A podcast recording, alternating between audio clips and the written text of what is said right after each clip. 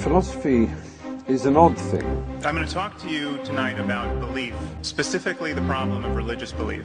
Remember, Jesus said, I have not called you servants, I have called you friends. The purpose of human existence is to serve God. So either this God doesn't exist or, or he's not, not very good. Why, why is he letting us suffer like this? There is no particular Socratic or Nietzschean or Kantian way to live your life. When I say that apart from theism, life is, a, is meaningless, I mean objectively meaningless. Hello and welcome to the next joint installment of the Freed Thinker podcast and the Skeptic's Testament. I'm your host, Nicholas Joseph Bruzzese, and joining me this episode are Tyler Vela. Hi, how are you? And Brandon, who is called Christ. I mean, Christen. Hello, everyone. Th- thousands of years from now, right? The, the last line that I just said will be disputed by atheists and theists. Both sides will argue either it was an interpolation and that I never said Brandon was the Messiah, or it was a part of the original. So, how how is everybody doing? I'm doing fantastic. Doing pretty well. Yeah. Okay, all rested. I up from literally just found out I'm the Christ. How would you feel? Pretty good. So, we're here to record the second half of Tyler's episode on his current worldview. And I did leave out re record, but Tyler went and put it on his Facebook. So, I guess it's there for the world to see that I ruined the second half of the last recording we did. So, yes, this is a re recording of that episode um, because of my uh, blunderous uh, fingers, I guess. They just. Uh, must have accidentally deleted the second half of the last episode. So You're Um, forgiven.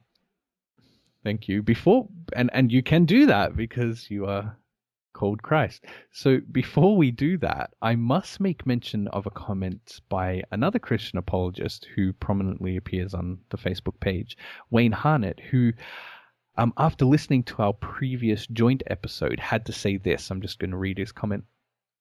I want to jump in on the latter part of the discussion in which Tyler was arguing that even psychopaths exhibit signs of moral knowledge, or as he put it, guilty knowledge, which exists apart from guilt feelings. In terms of supporting the notion of the presumption of objective morality, I think this might be more clearly illustrated by how even a psychopath reacts when sinned against. A psychopath might not experience guilt feelings, but from what I understand, they have no problem whatsoever in feeling a sense of outrage and injustice when someone sins against them. This betrays a level of moral knowledge that does exist in their thinking and seems to be common to all humanity in its in all circumstances, well conscious circumstances anyway. Sorry, he put that last bit half in brackets. Um, the other thing to note is to go back to an opening comment, which was that a natural explanation of moral knowledge does not tell us anything positive or negative about its truth value. When natural moral knowledge was being discussed in relation to psychopaths, who featured prominently in the discussion, the concept was challenged on the grounds that this moral knowledge could have been passed on by natural means. But the existence of natural law, that is, a natural knowledge of morality, does not require that this knowledge originate from non natural sources, somehow directly from God, only that it is universal, hence supporting the notion of universal presumption of objective morality. And observation of how people interact and respond, I think he means an observation rather, of how people interact and respond does, I think, support this notion of universality.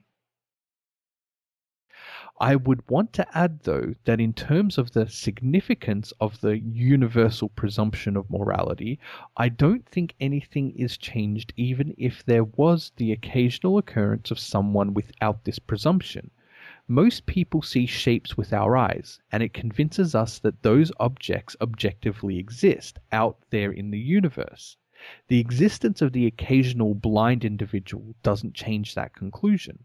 So, yeah, I was just saying that admittedly, after that example of um, how a psychopath reacts when sinned against, it is a bit harder because, I mean, basically, myself and Brandon's objection was was that well, they don't, um, they may um, exhibit guilt, but how do we know that that guilty knowledge isn't just based on the circumstance that they've put themselves in, right? They're in an orange jumpsuit in front of a media have, uh, and a judge having to answer for their actions, which inherently biases the situation, right? It's it's immediately telling them everybody thinks I've done something wrong, right? So um, that could influence how they act, and and it could influence this idea of moral knowledge being objective, right? Because in that case, it wouldn't be objective at all; it would be absolutely subjective. But um, but Wayne's essential point, essential uh, argument against that was, or, or he pointed out, was that even they do exhibit this this idea of of um, moral knowledge when they've been sinned against, right? They feel this, you know, like we all do when we're cut off in traffic. We feel like this is a personal slight on us, that this is an injustice, and that this is probably more universal. I can't think of a, of, of a situation where uh, somebody would be sinned against who would say, "Oh, that's fine, right? You know, they might do it one or two times depending on the circumstances. If it's like somebody cutting in front of them in line, they might not say something. But if it's this real, you know, horrendous sin against, you know, that would cause a psychopath to commit murder, right? So, um, in that case, I think that, that is is far more universal than say somebody being and, a lot harder to deal with if I would I, I don't think I could argue the same thing that it, it was um, the uh, observations that they made from their circumstances that made them feel that way. I think it's trivial and I think that it doesn't really reflect the type of morality we're talking about. Because because it's more of an injustice, right? Well, so when somebody's sinned against, it's not the um, objective moral knowledge that they're exhibiting. It's more, hang on, this is a slight on my personal self, right? This is um, the unfair, way I see it, somehow unjust. The way I see it is it's a lot more like that. I mean, it's not, you know, say you've got a psychopath who's driving down the car from his latest killing, and uh, someone cuts him off, and he flips them off and, you know, calls them a bugger and says, you know, I I'm really pissed off that they cut me off. And number one, it's strange that he's speaking to himself in such jilted terminologies. I'm really pissed that they cut yeah. me off. But it's also in absolutely no way surprising or I think really insightful to anything other than we exist as individual entities with preferences and dispositions. Just as, say, you know, a lion or a lioness we don't talk of them having any sort of idea of universal morality. But if you were to kick one in the shins, it would certainly get rather mad. If you were to right. kill a lioness's cubs, she would exhibit symptoms of what we might call uh, enragement and or depression. I don't know. I'm really not an expert on lions, so I guess I probably shouldn't have started talking about them. But you know, we wouldn't suddenly say, well, it looks as though lions are keyed into the universal moral facts more or less the same way we are. It's a very basic kind of animal reaction against a slighting against of one's preferences and dispositions. Now that doesn't automatically disprove Wayne's point. I think it really just brings us back to sort of a neutral zero point wherein we can't look at the at the fact that a psychopath would get annoyed if you cut him off in traffic because he has his own subjective preferences and dispositions that lead him to be irked when someone frustrates those preferences and dispositions. Uh, we can't look at the fact that he'd be annoyed and from that extrapolate out to something as fantastic as he, like the rest of us, is keyed into this metaphysical, uh, external moral substrate of, of right and wrong that is built into the very fabric of reality. I think that is one or two leaps too far. Yeah, well, so um, one of the reasons why when I was talking about guilty knowledge, I didn't want to go into this is because a lot of this is more the critique of subjectivism than it is for than it is uh, a defense of objectivism. Um, but I, I think you know just while we're on this little soiree for a second, um, I think that there is a fundamental difference that we're talking about between when we're saying, well, there's a the lioness kind of um, over and against. And I think that the cutting off of traffic might just be too trivial of an example. Um, and the common one, even though it's you know what is it what is it Myers law or whatever it is that the Holocaust gets brought up in, in every blog post or whatever. Uh, Yep. When we look at something like the Holocaust, we're not saying oh well that just goes against our social preferences. We're saying no no that's that's actually something really really um, wrong. They actually had there there was more than just a social preference against it, especially when you're talking about well what society. So you know you might have had the the the Nazi you know sub society that was totally fine with it. So is it was it not immoral for them to actually do it? And if it wasn't immoral for them to do it, why should we stand outside of that society and say it is immoral to do it? Because we're actually saying there's something ontologically wrong with that. They had a real obligation not to. They were actually wrong in their preferences. Um, it didn't accord with with what we know of moral facts. Um, whereas when we look at a lion, say taking out, um, you know, going after the sick and the weak gazelle, we don't say, oh well, that's that's ageism or you know that that's that's cruel oppression. We go, no, that's that's you know that's the animal kingdom. That's you know they're they're killing, they're not murdering. Um, we just have fundamentally different concepts, and so um, when when we go into more of the nihilism and the subjectivism, I'm sure we'll talk a lot about that. Um, but, but ultimately, But I, I think, uh, sorry, I think what Brandon's saying though is that that doesn't translate into the same as agitating a lion, and then it takes its its agitation out on you, right? if I may.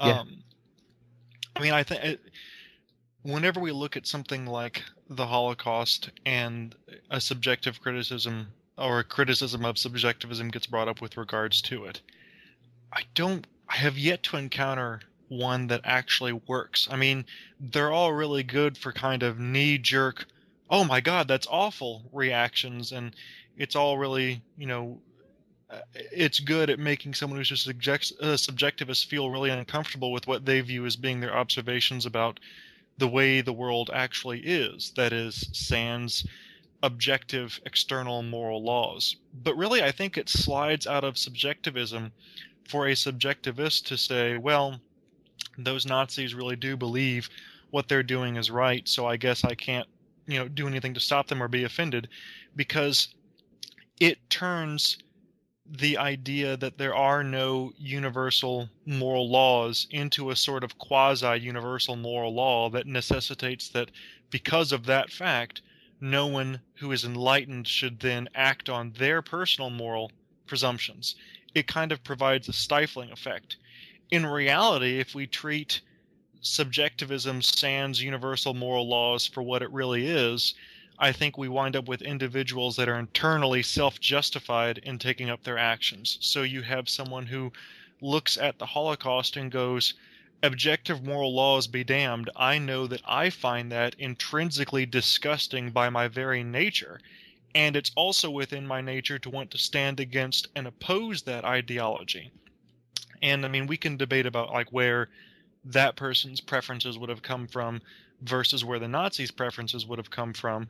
But you know, being in a universe sans moral laws, uh, it wouldn't remove in any way the ability for someone who's horrified with these kind of shock value examples like the Holocaust, it wouldn't remove from them the ability to have internally justifiable uh, actions that they would take against those kinds of things, like rape or the Holocaust or murder, et cetera, et cetera, et cetera.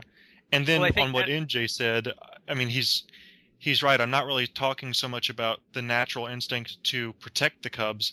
I'm talking about how some animals have even been observed engaging in what can only be described as mourning or post um, uh, post death depression whenever they lose cubs or another animal that they're close to. But we look at that as being an animal instinct when it's them doing it, and I don't really see why we need to, or would be really justified in, over extrapolating out from when we do that and saying that we've keyed in on some deeply intrinsic moral law of the universe. Well, I think, and like, I mean, I don't know how far we go on this because this really is going to come up a lot more talking about your position and Nicholas's position. But I think um, one of the problems, and I pointed this out to you just in our in our private conversations. Basically, um, I think the the fundamental problem of all subjectivist versions is that they're they're existentially impossible. Um, there, you can't live it, you know, either way. So, you know, whether whether you're saying, oh well, you're making it, you're making that into a, a quasi absolute. Well, on the other hand, you're making it into a quasi absolute that you have the right to express your subjectivism and impose it on other people because you subjectively like that. I mean, so on either side, you're making a quasi absolute. Um, and then and then to go to go even beyond that when we're talking about you know um, I, I, when we're talking about well I, I just subjectively don't I don't like that it goes against my it goes against my fundamental nature inherent in that in that application of my subjectivism say on you for something I'm not saying you're a Nazi but uh, on something that I might Thank you. find more I might find morally repugnant or, or, or whatever inherent kind of Why does that, he make us call him Mein Führer? but It's just the personal idiosyncratic eccentricity of mine. uh, Oh, oh, Uh, okay. um, inherent in that is the is the is the assumption that no, you actually have the obligation to to adhere to my preference. It, it's not it's not just force. It's not. So I think if I think if we're really reflective on ourselves, we're not.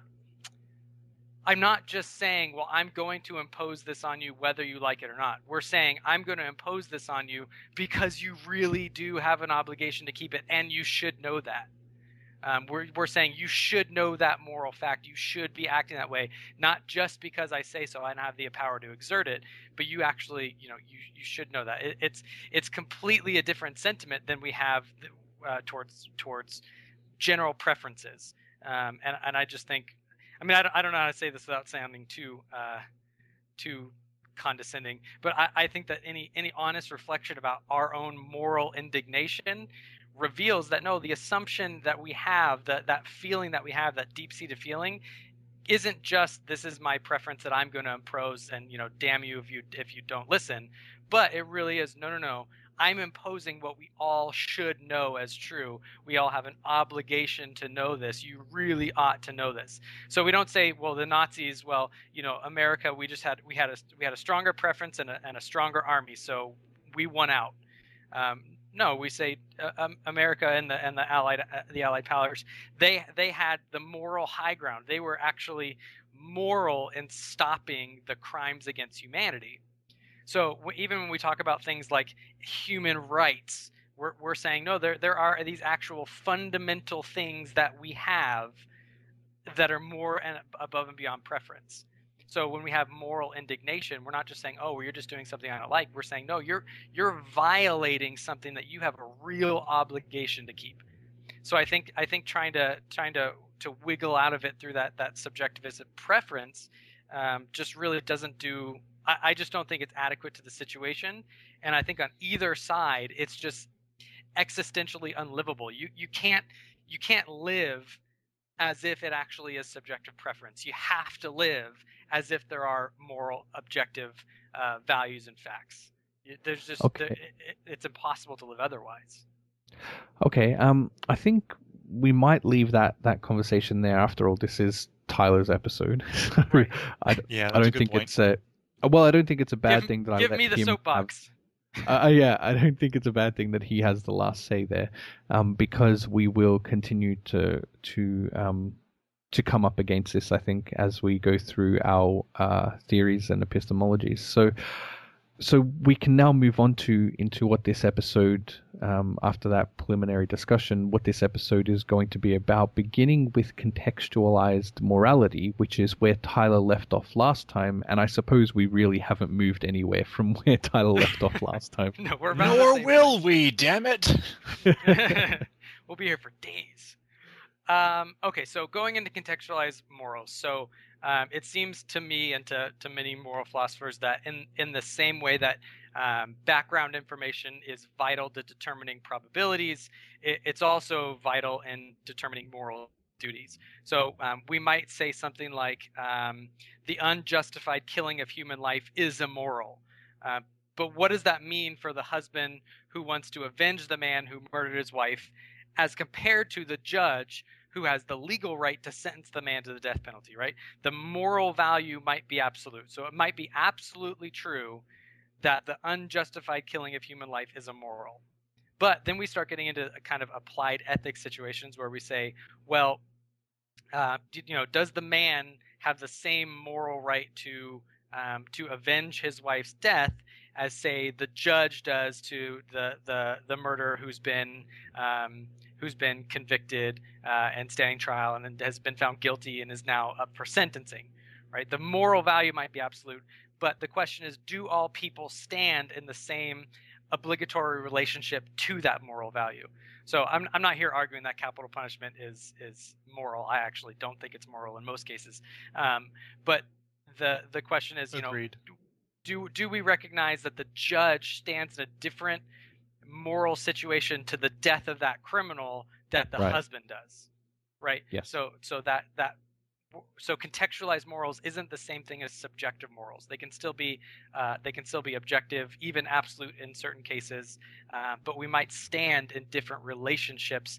depending on our context um, th- not that I want to go into that now, but I think that that's one of the major differences between, um, say, human moral responsibility and God's moral responsibility.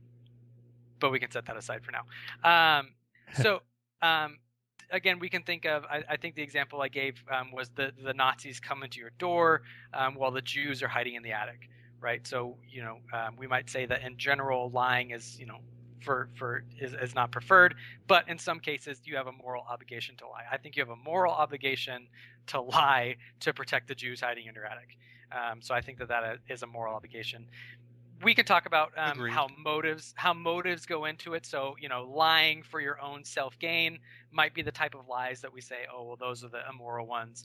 Lying for you know the protection of the life or, or, or well-being of another um, might be morally justified. We can talk about things like Thi- this might this might be slightly, I guess, uh, maybe a juvenile question or a sophomoric question. But um, uh, so what about if you're if you're um, if you're lying to to the SS guards who are looking for the Jews in your attic because the Jews owe you money and you want to collect, right? So you lie for that reason rather than lying to protect them. Yeah, so um, I didn't actually have this in, in any of my notes. I don't think. Um, now I'm trying to remember. I don't think it comes up, but um, a lot of times people, and this is kind of a roundabout way to answer it. A lot of times people will try to object to objective moral values by by giving uh, moral dilemmas. So there's you know the trolley dilemma, uh, where you know the trolley is barreling down the road, and and you can either stop the trolley, but you'll kill everyone on it, or you don't stop the trolley and it'll run into you know your brother or something like that. Do do you stop the trolley? And they'll say see no objective value no objective morality. There's there's it's, it's a lose-lose situation. There's no such thing. But i think the moral dilemma actually shows that there's objective moral values. It's just that there's a clash of two objective moral values where you're not in a position to pick a winning side. So that there, there's just there's no good way out but you recognize i really have a moral obligation to save the people on the train. And i really have a moral obligation to save the people who the train will hit. I'm just not in a position to actualize both. Um, so i think that when when you're like your question um, when we're talking about motives i think what we're recognizing is this person has a moral obligation to not be selfish uh, about these the jews that owe him money but he also has a moral obligation to keep them safe because it's good to keep them safe. Um, and so I, I, think it's one of those moral dilemmas. I'm not sure I have a great answer for it, uh, but I actually think the situation itself kind of demonstrates the case. Right. I I remember you bringing that up say he was a actually a while ago. He, He was, was- a- He was a he was a prick. I occasionally, pricks can do good things too. It's you know what Christians call common That grace. might be true. um, so so talking about intentionality though, it's it's good that you bring it up because talking about intentionality is is a part of it. So um, we can think of uh, of people that do good actions, but they do it for wrong motives. Um, so we can imagine three really wealthy people giving the same amount of money to the same charity. And one of them gives freely from his wealth with no ulterior motives, just because it's the good thing to do. Um, one of them gives freely, but he only does it because he wants to look charitable, uh, because maybe he's planning on running for mayor in the next election. And another one gives because, but he does it by coercion, maybe of his board of trustees, who, if he doesn't, they're going to expose him for some heinous act that he chose, uh, that he did, and so he so he chooses to just to just go with the board of trustees. Um, now, now, which one of them is doing the moral action? Right? So the question comes down to motives. Um, again, not to bring too much Bible in, but this is actually one of the, the the major themes in say the Sermon on the Mount, where it's you know when when you pray, you should do it because it's the right thing to do. Go in a closet. You're not there to try to look all all great in front of everybody. You should be doing it because it's the good thing to do. When you give Yep. alms, you know, don't ring your bell about it. Don't tell everyone, hey, I'm giving to the poor. You should give the Mhm. poor because it's the right thing to do. Um, so intentionality is is one of the things. So um, uh, moral philosophers have always talked about there. There's uh, uh, right action, right time, right motive. Right. Um, so the the common example given is the the husband um, having sexual um, relations with his wife. Um, you know, he he can do it at the the right time, but for the wrong motivations. Um, it, so it can be a good action, or he can do it at the wrong time, where it's where it's medically unsafe for him to do so. So, and that wouldn't be a moral action, even if he's doing it with the right intentions and it's a good act. In general, the wrong time can actually make it um, an immoral action. So we talk about those types of things that go into contextualized morals. Um, at at this point, do, do you have any questions about that before I move on to the next? No, No, I I don't. follow. Good. Yep. Okay. The next one is um, somewhat of an aside, but not completely. Um, and so this, I, I'm going to present the moral argument for God. Um, and if you remember from the first time we recorded it, I'm not actually doing this to prove God. Um, I, I'm using it to show um, how we can inductively um, we can we can come to inductive or or even abductive arguments to the best explanation. Um, so a lot of times people um, will will say, okay, well you've proven objective moral values, but um, you know it, you're, it's because you're presupposing God or you're you know any kind of, things like that. Um, so I, this is just to introduce um, God as the basis for objective moral values and duties. It, it's not to show that you know a, a God did it kind of presupposition. So the basic argument is uh, premise one if God does not exist, then objective moral values and duties would not exist. Premise two objective moral values and duties do exist.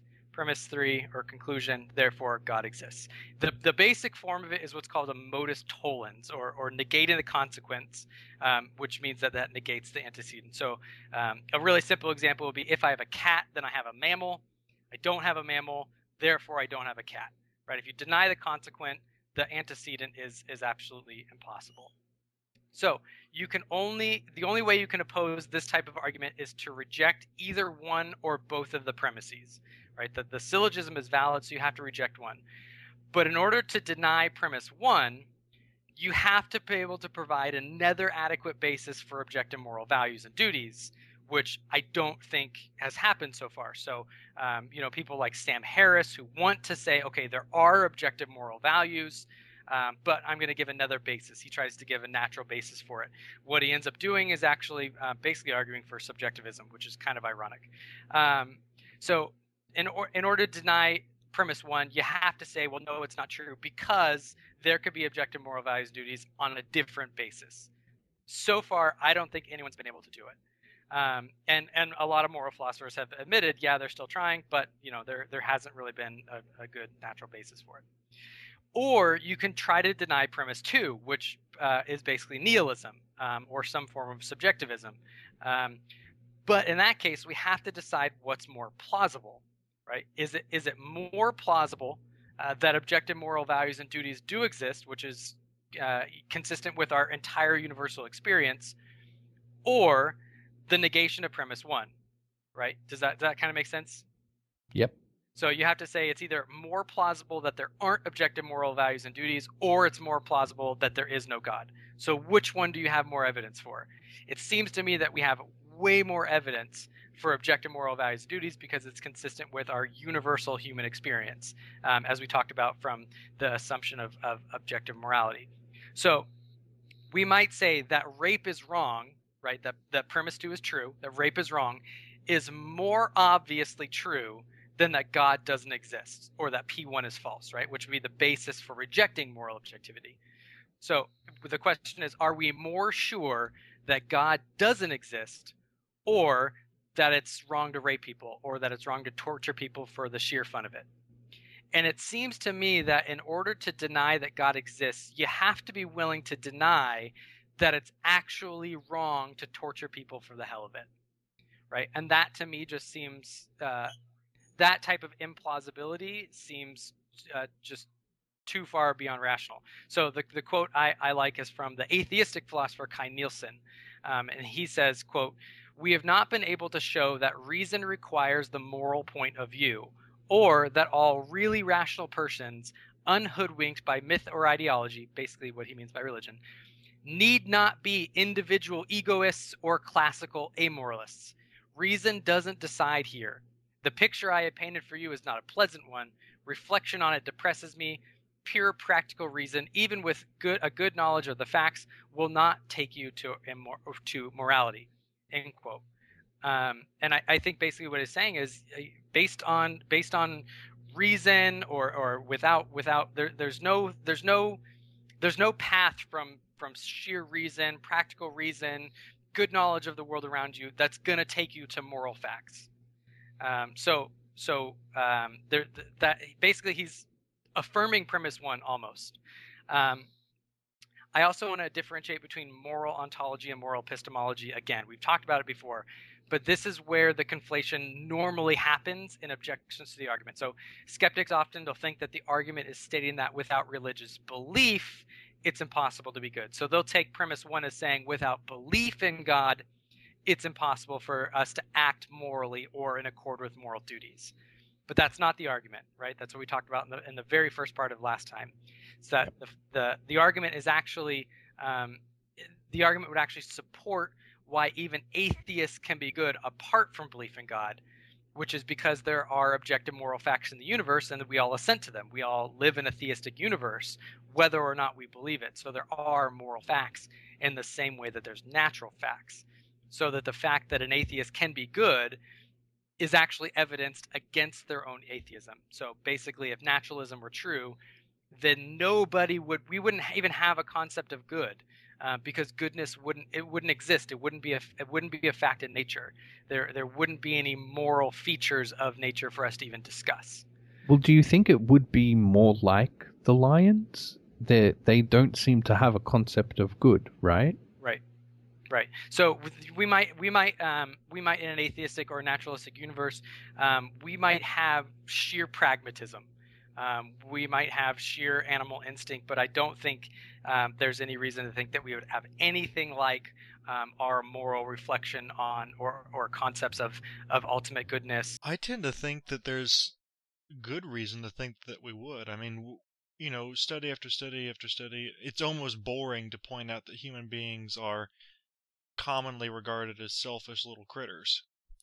And if you have the sort of animal that's capable of abstractions and rationalizations while also having its own uh, built in desires and preferences that are part and parcel with its evolutionary adaptive history, I can't really see how you would wind up with an animal that didn't spin tall yarns about how the very fabric of reality was woven such that the things which made it happier are the things that are good, and the things that tend to make it sadder or tend to uh, even kill it off or leave open the very easy possibility of its being killed off are bad.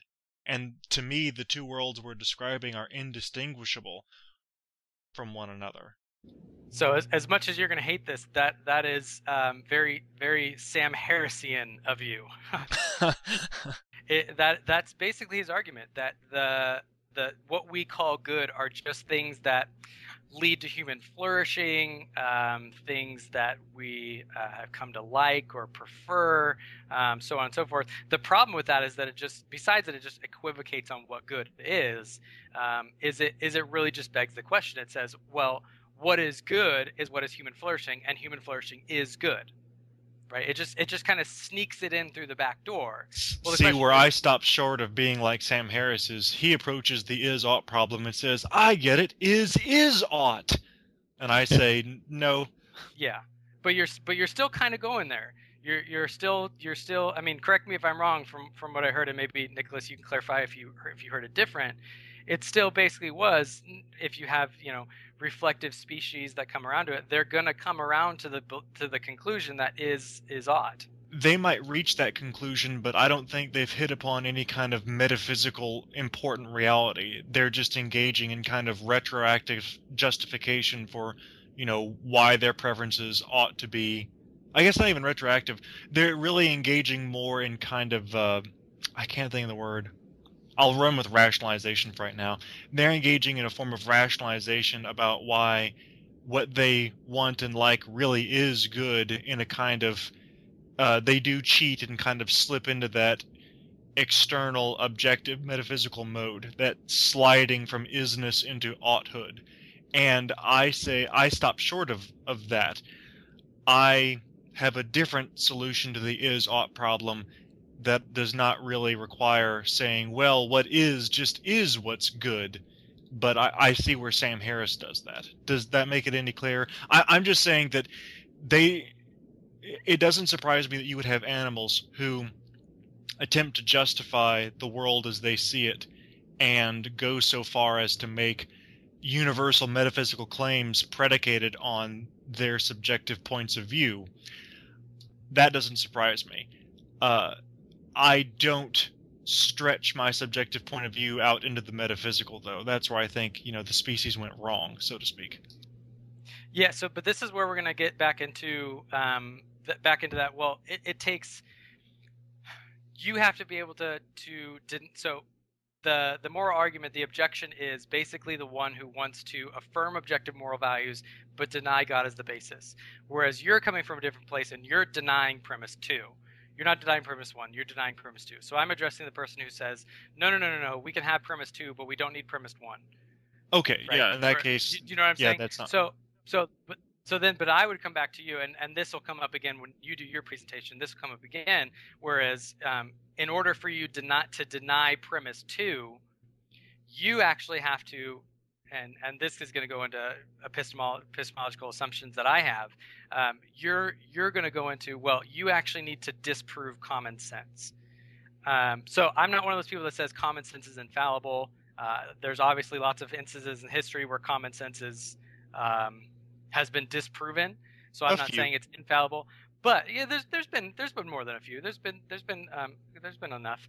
Um, like two but three I I am going to say the the burden of proof lies on the person that wants to go against common common sense, right? So so we have we have justified belief to accept our common sense, but the person who wants to go back and says no no no no no that's actually wrong needs to be the one that has the burden of proof and shows why common sense is wrong. Does that make sense? So so for me we have universal um, moral experience of moral facts. Even and and we'll talk. I've talked about this before. We'll talk about when we get to yours. I think even because it's existentially impossible to live as a subjectivist, uh, I think even the subjectivists, even the nihilists, when they're out of the ivory tower, when they're not talking about these things, have the assumption of objective moral values. So so even those people have the assumption of objective moral values. They assume premise two because it's the only livable option. So, the, in order to deny premise two, you actually can't just say, "Well, it's possible that maybe we turn we we you know we're building uh, castles out of straw when we're having this type of moral reflection." You actually have to prove, no, no, no, no. These this is exactly where it came from. These really are subjective morals. They really aren't objective morals. And I'm not sure that that that you can even come close to proving that. Uh, you in 30 minutes no I yeah no I, I I see what you're saying um and I think I think we should leave it I, there for I, now. I 'cause we're- personally 'cause it's think like I should wait lot till we're actually till we're yeah I was I was I think we should probably wait or I should wait on answering that until we're doing mine so I don't keep Yeah, eating chunks of time yeah. I mean, so, we we could do that. I, I almost feel like Lloyd, um, where Harry's on the back of the scooter and they're driving into Aspen and he has to use the toilet, and and Lloyd just says, "Just do it, man. just go. just go." And Uh, I, I kind of almost feel like that. That I just want you guys to just go at it. But um, Well, it, it it'll come up. It'll come up the entire next recording. I, I promise you, because this really is the the the defining feature Yeah. between Brandon and myself. So it, it'll it'll Yep. come up a lot when we're talking about his. Yeah. Okay, all right. Um, So- so, I don't know if you had any uh, final comments on that, Tyler, or if you wanted to move into divine command theory. Um, no, we can move into uh, well the youth of Euthyphro dilemma first. Okay. So at this point, um, there's a common skeptical objection um, coming all the way out of Plato's dialogues, where Socrates is having this discussion about piety with Euthyphro. Right. At first, Euthyphro says that the that that what is pious is whatever is loved by the gods. Um, and Socrates points out that that can't be right because the Greek pantheon of gods, um, the gods often disagree in their affections. So Euthyphro kind of backpedals and he refines his answer and he says, "Ah, well, um, what is piety is is what all the gods are unanimous on." Um, and it's at this point that Socrates formulates the the dilemma called the Euthyphro dilemma, and he asks, "Do the gods love the pious because it's pious, or is it pious because the gods love it?" Um, so first, we should recognize that the youth of Euthyphro dilemma actually comes to us mixed, right? It, it's not that that is it's it's it's altered to fit our monotheistic understanding of God, right? That that concept of piety and the gods and unanimous that just doesn't make sense in our monotheistic cultures anymore. Right. So it comes to us a little bit. would you like to give? Would you like to give the uh, contemporary version of that? Yeah. So the new one that that you know is is really common in, in skeptical arguments is um, is is the good good because God commands it, or does God command it because it's good? Right. Right. So the first option, it, it, does God command it because it's good, is basically saying, well, then God isn't the standard of good. There's there's external good that God submits to, right? So so God isn't the basis for morality. The other option, or, or so the dilemma posits, is that the good is only be good is only good because God commands it. That that is that morality is arbitrary.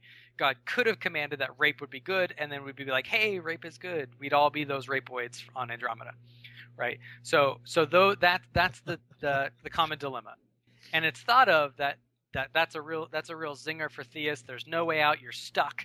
Uh, you know, therefore God's not the basis or if he is, then then morality is completely arbitrary, and there's no such thing as objective moralities. So, um, the idea is you, you can't really accept both of those things. You, you got to you got to get your way out. So, to me, there's there's two ways out, right? Because any a dilemma is only a dilemma if there's no if there's no real ways out. This one's the false dilemma. I think there's ways to split the horns.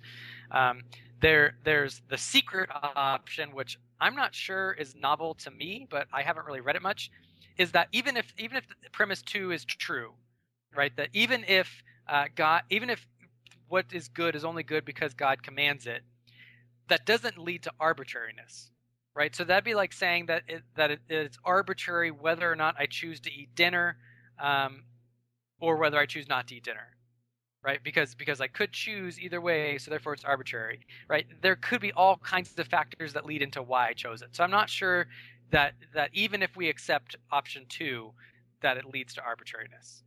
Wouldn't Um, that be roughly the same sort of equivocation that we we talked derisively of earlier, though, where good is equivocated with God's nature, and God's nature is good because it's good, and it's good because it's Yeah. God nature? Yeah, yeah, we'll we'll get to that. We'll get to that. I actually Okay. that option is isn't the one I would take. I'm just saying I think that that option's there. People could argue for that. The one that It's I think is the best is that is that the the real answer is that God is good. Right? It's not based on God's commands. It's based on God's unchanging nature. So um, it, it's it's neither external to God nor is it arbitrarily based on what God commands is good, right? So morality isn't based on isn't based on what what it commands. It's based on it's based on it. It's based on an it's based on ontology. So it, it's not arbitrary, right? That so to me morality seems is, kind of like biting the bullet of equivocation harder than the other one. We'll we'll get to that when we talk about the difference between divine command theory and Sure. divine attribute theory. So Okay. um so so in this in this instance we would say that morality is necessarily relational, right? Morality can't exist without persons.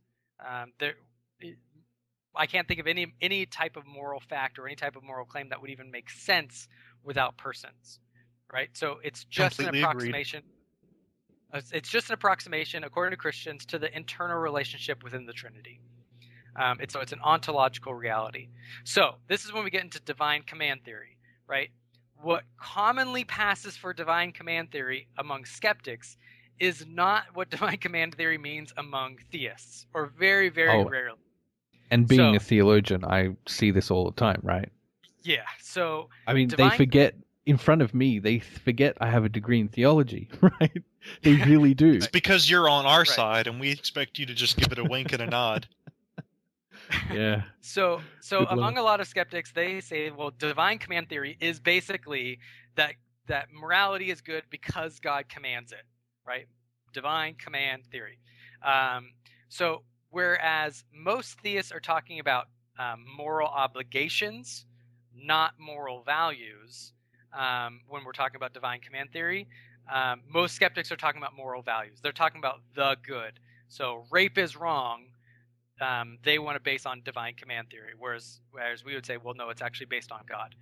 The divine com- the, the our obligation comes from the command, do not rape.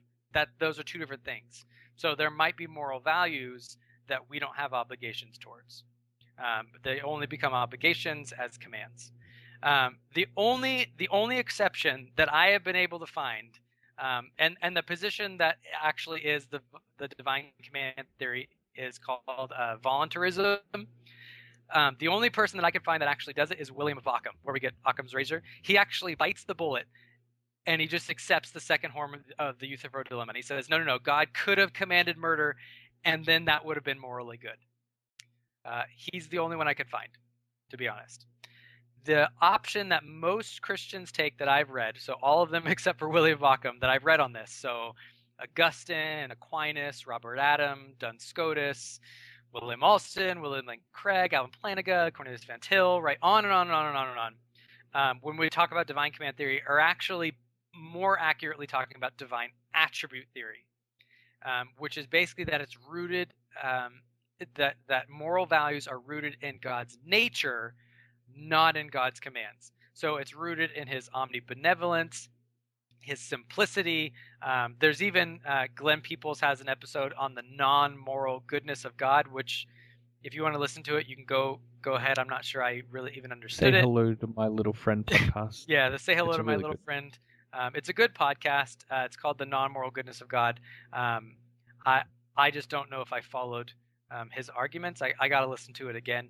Um, but he argues that that there's a non-moral goodness of God that that's the basis. So um, basically, it means that God doesn't adhere to the good, but that God is the good. He is the standard of goodness. So it's not external to himself and it's not arbitrarily determined by his commands. So it means that moral values are rooted in God. Um, and it shows that they're not arbitrary, they're not changeable. It explains why morality is interpersonal, and it allows for a variety of moral duties because we might stand in different moral obligations to those moral values. I mean, when we went through this in in school, uh, the common question was was that who who defi- who decided that that was the standard by which we would measure what is good, right? Right. That it that that was the often the problem that uh, um, a lot of students had with this with the divine com- divine command theory. But you're not a divine command theorist, right? No, I'm not. No, I'm a divine attribute theorist. Yeah. Right? So we're basing it on God's nature. Yeah. Right, which is also one of the reasons why I wanted to go into the the the moral argument for God. Again, I wasn't trying to prove God, but showing okay, when we look around the world, we see we we all observe we have this universal experience of moral facts. Then we need to come up to the best explanation, uh, either an inductive or abductive reason for it. Well, what are the possible explanations that we have? Well, naturalistic theories have all failed. Um, then we get into theistic theories well, when you get into theistic theories, the command theories fail. So what do we what do we end up with? We end up with um, with attribute theory of, of an omnibenevolent God, where moral values are based on God's nature, right? So again, I'm I'm, not just assuming this as as many people are accused of. Oh, we're just assuming it's God. No, there actually is a chain of reasoning. We're we're going through some abductive reasoning to eliminate options and come with the best explanation of the moral facts that we observe in the world around us.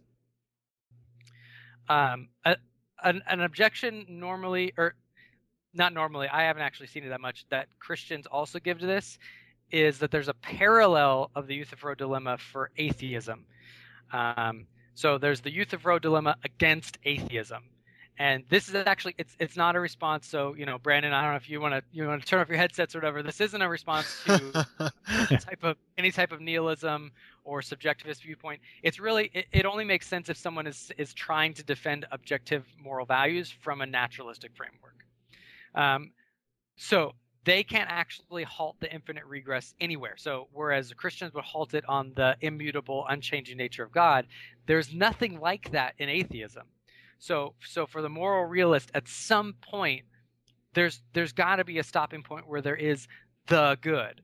So so what would they say if the theist asked them if the good is good because it creates the good, or is it good because it adheres to some good beyond itself?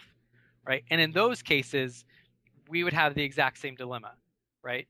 Um, we we would we would have no stopping point for what this um, naturalistic ultimate good would be. Um, I, I think I talked last time about just what it even what it would even mean for something like justice to exist. So for there to be a basis for just action, there is, is the good of justice. What does that even mean if there if there's no like what is that? Can that be a stopping point? Um, we don't even know. I don't even know what that means for justice to just exist. I know what just actions are, just people are. Uh, I don't know what what justice is ontologically in and of itself. Um, I don't know if that's a, a, meaningful concept. So, in addition to this, and and I'm sure we're going to expand on this once we reach, um, especially Brandon's positions or or um, Nicholas' positions. Um, I'm I'm not really sure. Um, like I said, that that they're coherent. Um, so, if all moral realists necessarily come to say uh, that the ultimate good uh, really exists, it just seems that it has to be a person who's the standard, right? Because morality is a personal thing, as we've said. There, it, it can't just be justice kind of free floating. Um, just to give an example, again, I don't want to go into the, the, the Kalam cosmological argument, but this is somewhat similar to that. So um, the conclusion of, of the Kalam isn't that God exists, right? It's just that there was a cause. It's just that there's a cause, right? So all these, all uh, we get all kinds of crazy objections to the cosmological mm. argument when really they don't need to. There, there's no need to deny causation or, right. or, or, reject the principle of sufficient reason, especially when so many people, on the one hand, will reject principle of sufficient reason and then say, well, no, no, no, it was M theory or strings or it was the law of gravity or whatever it is. They're giving causal explanations. Right? You need SPR to give that explanation yeah, so, in the so first why, place. So. why deny the principle of sufficient reason when you're going to give a, attempted sufficient reason? But the point of the comparison is to say that that the kalam doesn't get you to to to God; it just gets you to the cause. So so the kalam when people use the kalam to get to God, what they're actually doing is they're starting by examining possible candidates, right? So for the kalam, we might say that since the universe just is the sum total of all space, time, matter, energy that was brought into existence by some cause, well, what can we say about that cause? That the cause is spaceless, timeless, immaterial, for example, right? Because if the universe is all space and time, whatever caused it has to itself not be space or time, right? So it's space and right. time. So we can draw these, whether or not that's true inferences, we can draw these types of inferences um, by just examining what we know about the effects right? So again, I'm I'm not arguing uh, for God as the creator. I'm just drawing the analogy to show that we can draw those inferences uh, based on what we know about moral realism. So if there is the good, which is neither arbitrary nor gains its goodness from some standard external to itself, then what possible candidates do we have? And it seems to me, like I said, that only a person is a viable candidate because morality is necessarily personal, it's interpersonal. But if this person is the standard of goodness, then this person must be perfectly good. That that is, they have to be omnibenevolent.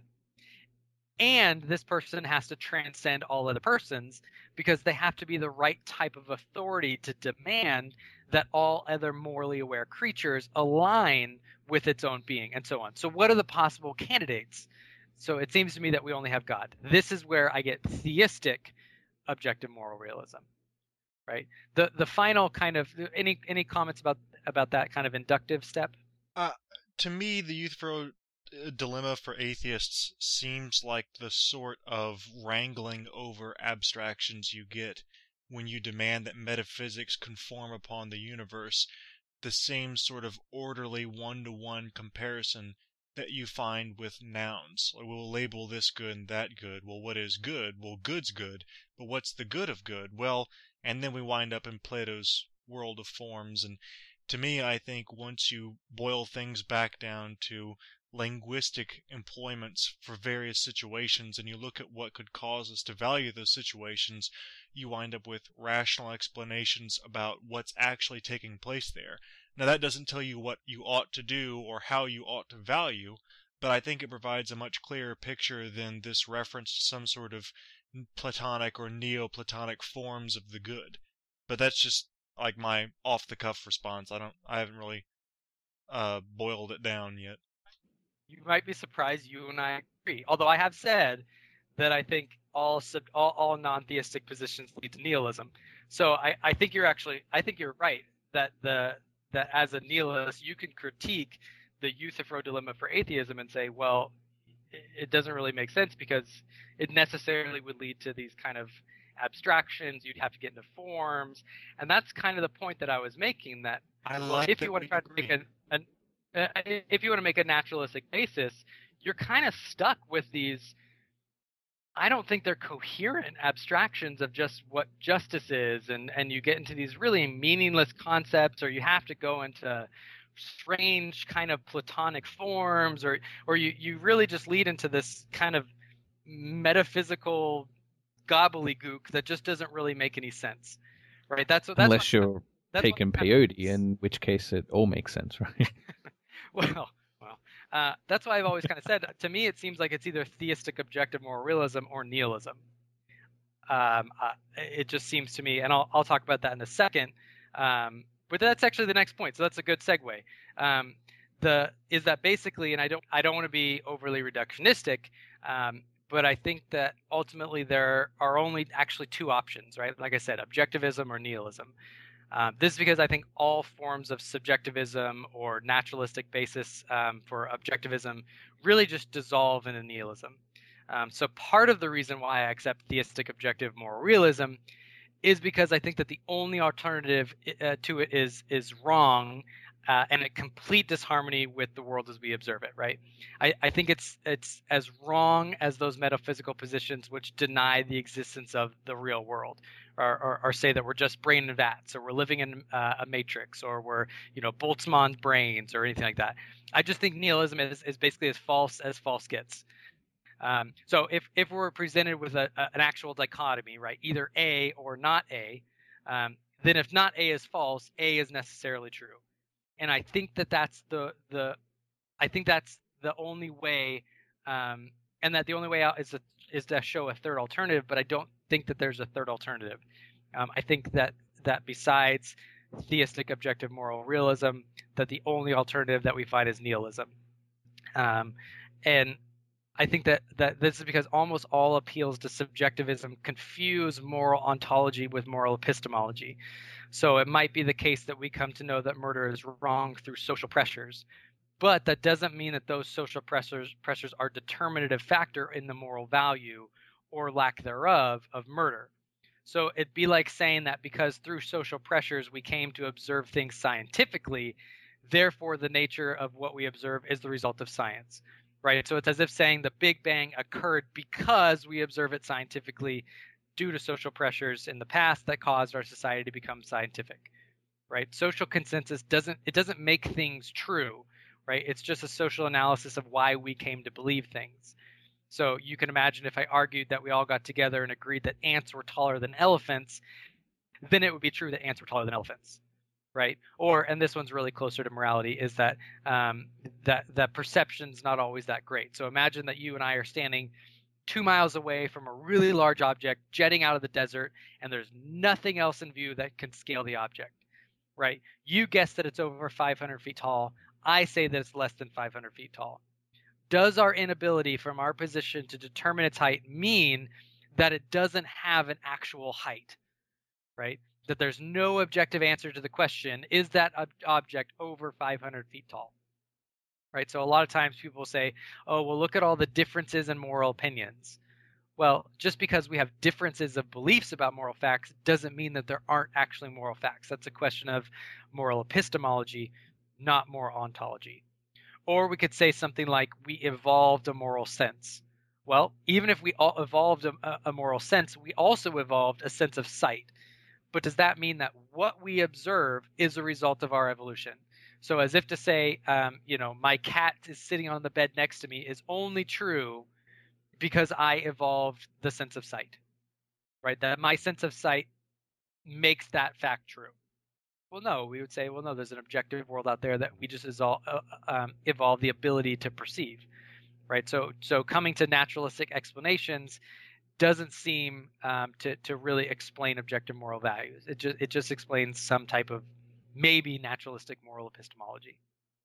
Um, so I think I think that ultimately the price tag of rejecting moral objectivism is just way too high. Um, you you have to come to positions like um, rape uh, or the torture of of innocent human life for the sheer fun of it uh, actually isn't objectively wrong. Um, I, I I'd like just to, the, the, to butt in on on that for just a second, simply because I feel it important on behalf of myself and other people who affirm nihilism to point out that our ontological conclusions about the nature of morality does not impact our emotional appraisals of things like rape and torture. Because i think a lot of times nihilists get negative um, views from other people simply because uh, we get uh, tied to those big emotional shock and awe style arguments like the Holocaust and rape and murder and and, thing, and torture and things like that. Uh, as a nihilist, I am also deeply emotionally uh, bothered by those things. I despise those things. If I lived in World War II, I would happily take up arms to fight the Nazis. If I saw a rape taking place, I would put my life at risk to stop the rape from taking place. And I, I'm simply, I'm not trying to make an argument on saying that. I'm simply trying to point out, for the sake of myself and any other nihilists who might listen to the podcast or, or get in these sorts of conversations, nihilism does not automatically equate to someone being personally, um, I guess I would say volitionally amoral. They might be ontologically amoral, but not actually volitionally amoral, and still engage in and value behaviors that we would call moral in kind of a common sense way. yeah, and, and Uh, well, I actually think that that's that's kind of the point that I made earlier. Um, where you climb down from your ivory tower and then begin to behave like there are objective morals. exactly. Well, but so- behavior is, of course, different from ontological reality. It doesn't necessitate ontological reality, is what I would put, you know, in asterisk next to that. but and we'll we'll get into this because I this is this is an area where I'm gonna I'm gonna poke you on is you know why behave that way if it ain't so. Um, you know, so uh, a, a common criticism of theism is that it's wish fulfillment, um, and it seems to me that a, a good criticism of nihilism is that it's wish fulfillment. If you want to try to act uh, as if things are actually good when you just know it ain't so. Um, so I'll, I- I'll poke you on that, but uh, yeah, that is a good point to make. That just because someone's a nihilist doesn't mean that they're gonna like come up and stab you in the back or anything like that. So it's not that nihilists are bad people, um, right? But I say that because I believe that you know you're an objectively good person. so, um, so, but I, I think what I was saying is is not that you is not that you deny that we should have moral behavior. Um, although we'll talk about um, why that is, but that that you would actually have to say it's it's it's ontologically false to say rape is wrong. That that that that, that is an ontologically false statement.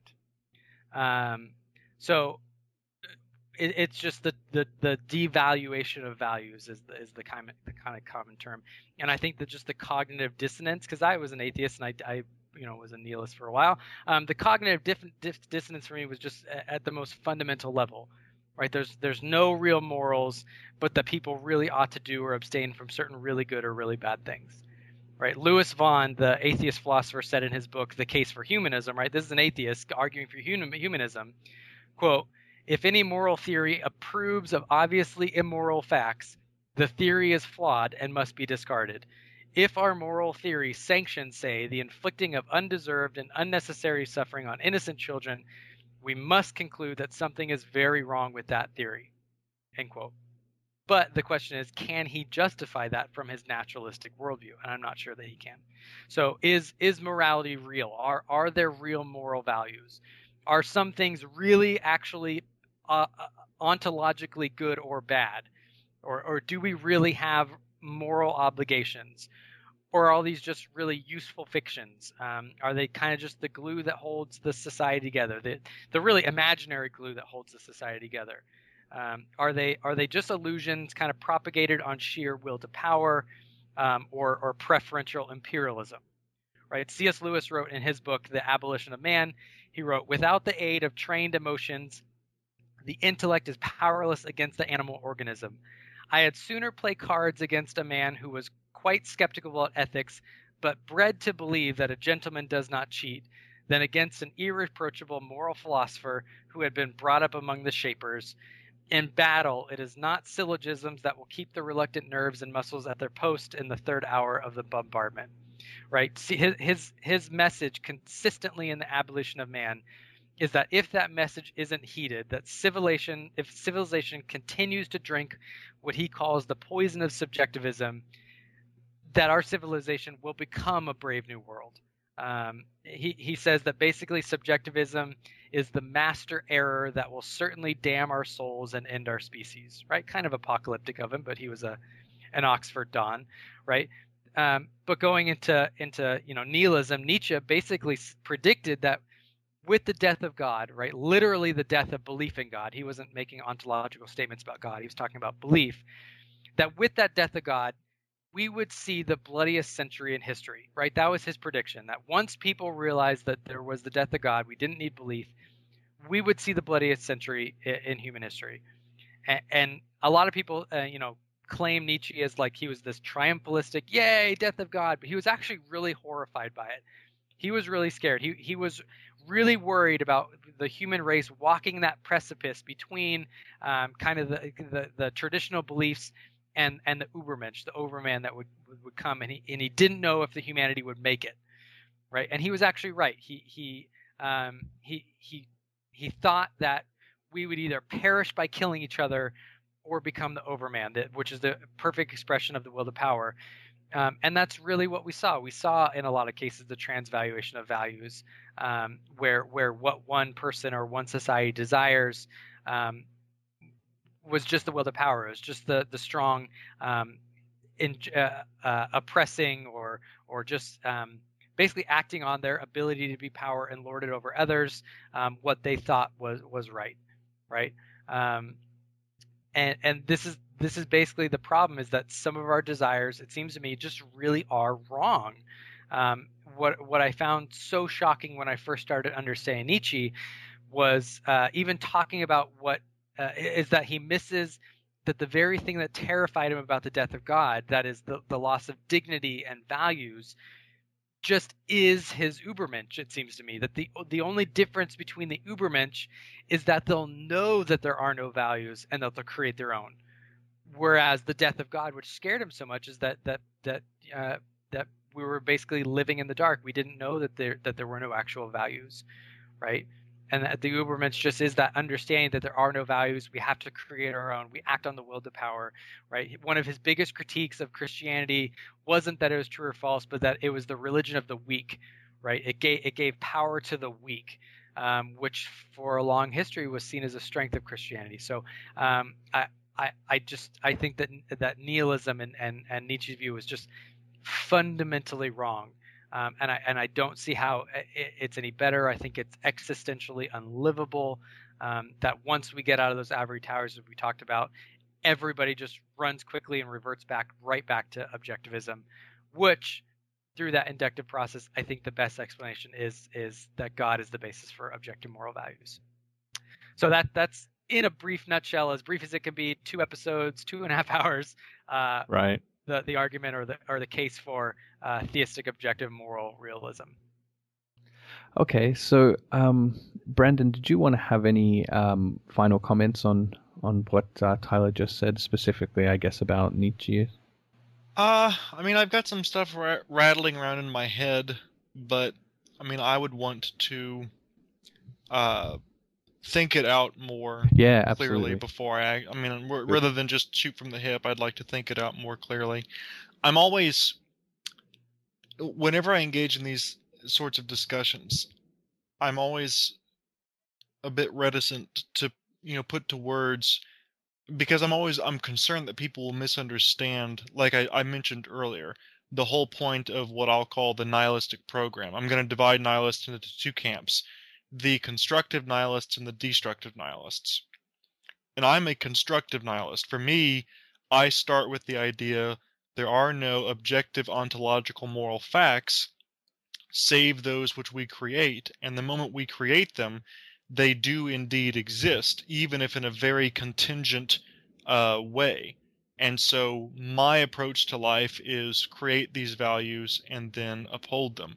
And among the things that I value most are love, fidelity, friendship, uh, integrity, honor, etc., etc., etc. It's just, and I, I think it's interesting. On a separate subject style, I think it's interesting that people in my position, because of the prevalence of, uh, I won't even say objective moral assumption. I'll just say the prevalence of philosophical laziness.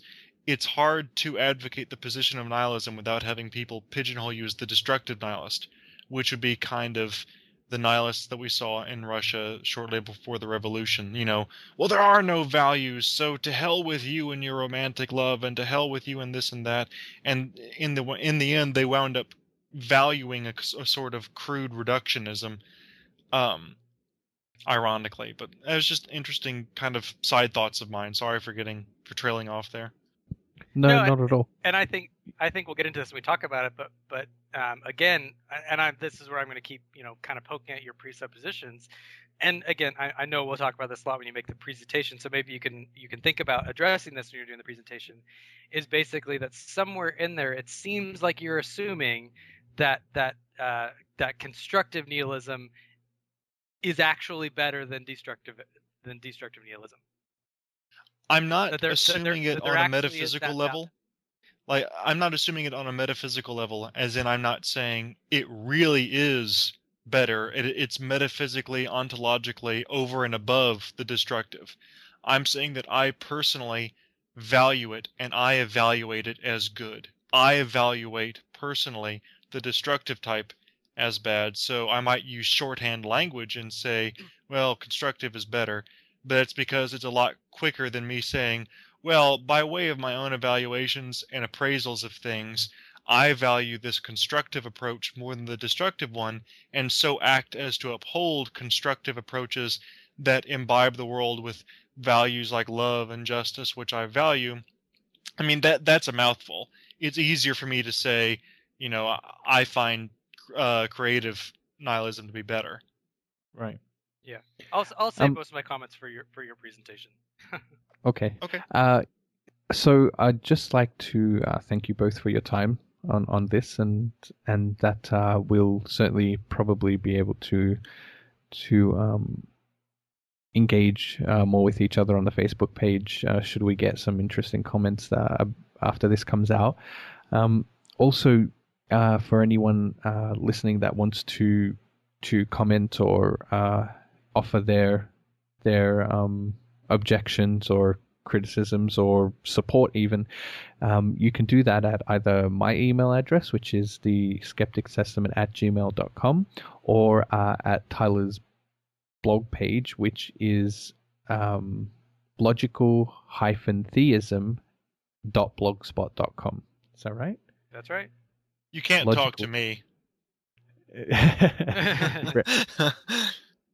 um, Brandon appears on our Facebook page, so I figured that you might uh, get in contact with him that way. Um, but uh, other than that, yeah, that's that's uh, I guess all we have time for for this episode. So again, thank you for joining me, gentlemen, Thanks a lot. Again. and uh, until next time, take care out there.